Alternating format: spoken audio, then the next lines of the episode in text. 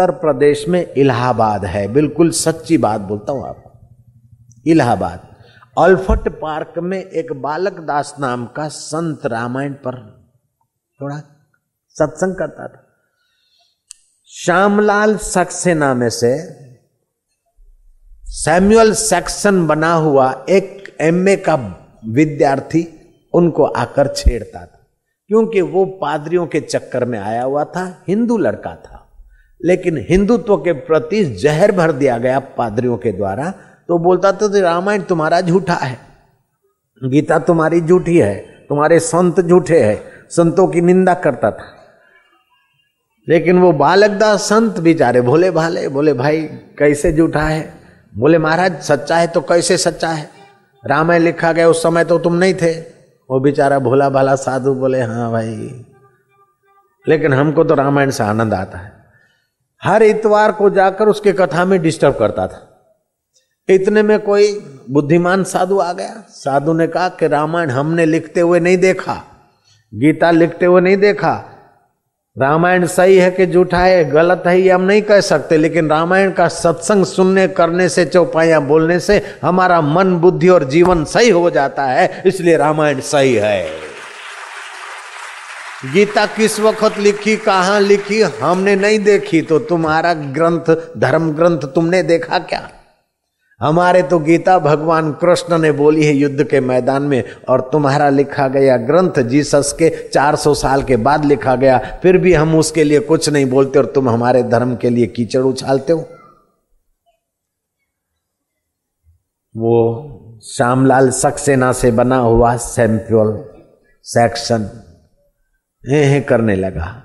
लेकिन हर इतवार को आता बालक दास को छेड़ता। उस समय दैनिक अखबार निकलता था, जिसके संपादक, मुख्य संपादक भट्ट जी थे।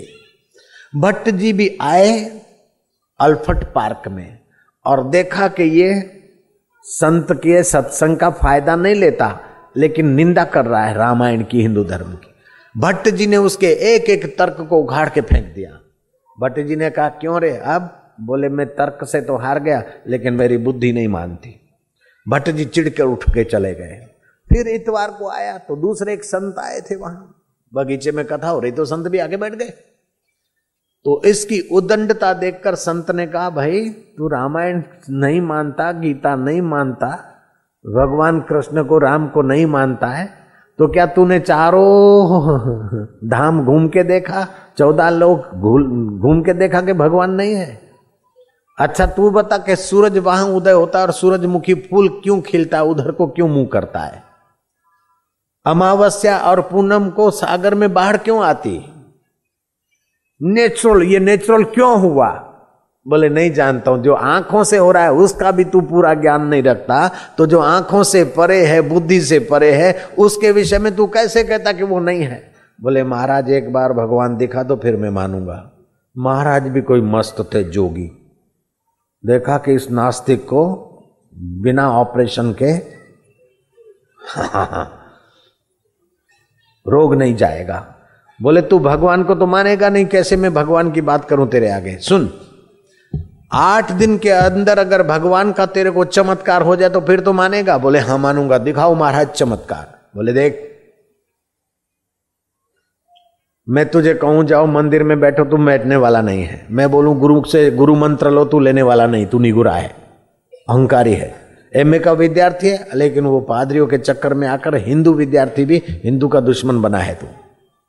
तू अपना धर्मद्रोही है, फिर भी मैं तुझे अपना भारत का बेटा समझकर एक प्रयोग बताता हूँ।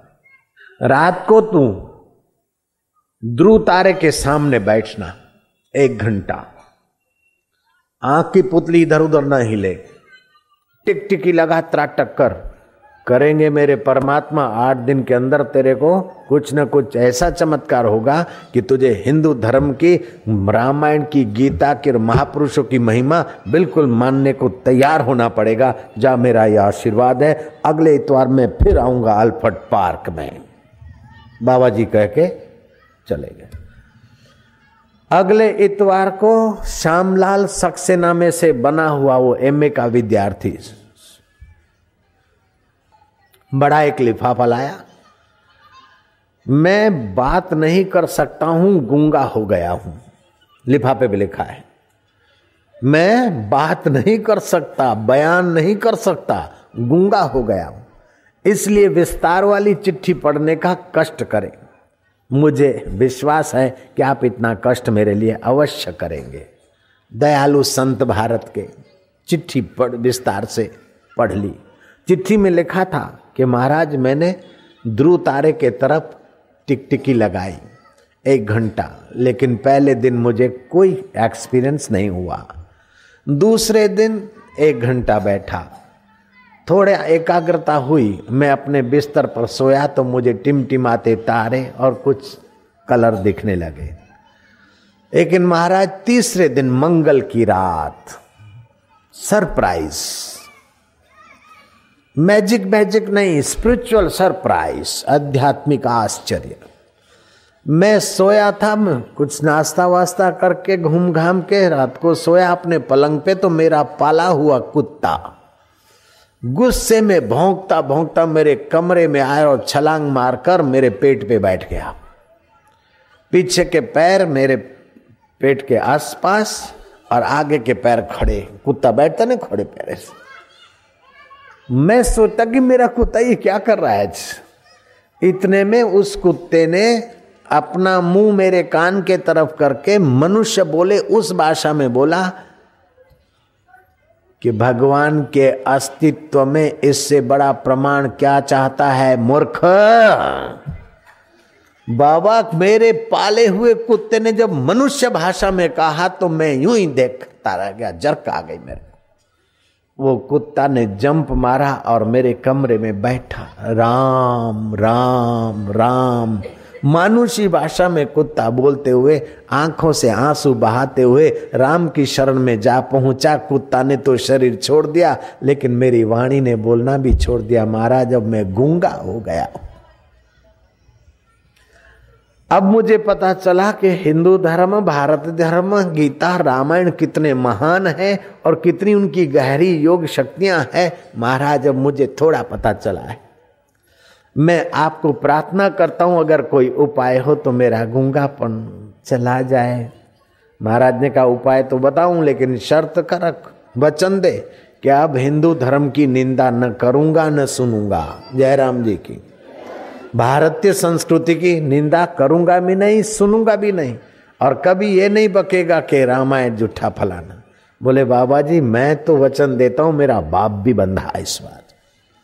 बोले, करेंगे मेरे राम जी, तू ऐसा त्राटक फिर से कर और प्रार्थना करके भगवान, मेरी वाणी खुल जाए। आठ दिन के बाद उसकी वाणी खुली और सैंपल सेक्शन में से फिर वो रामलाल सक्सेना जो पूर्व था, वही बना और भारत माता की जय सनातन धर्म की जय।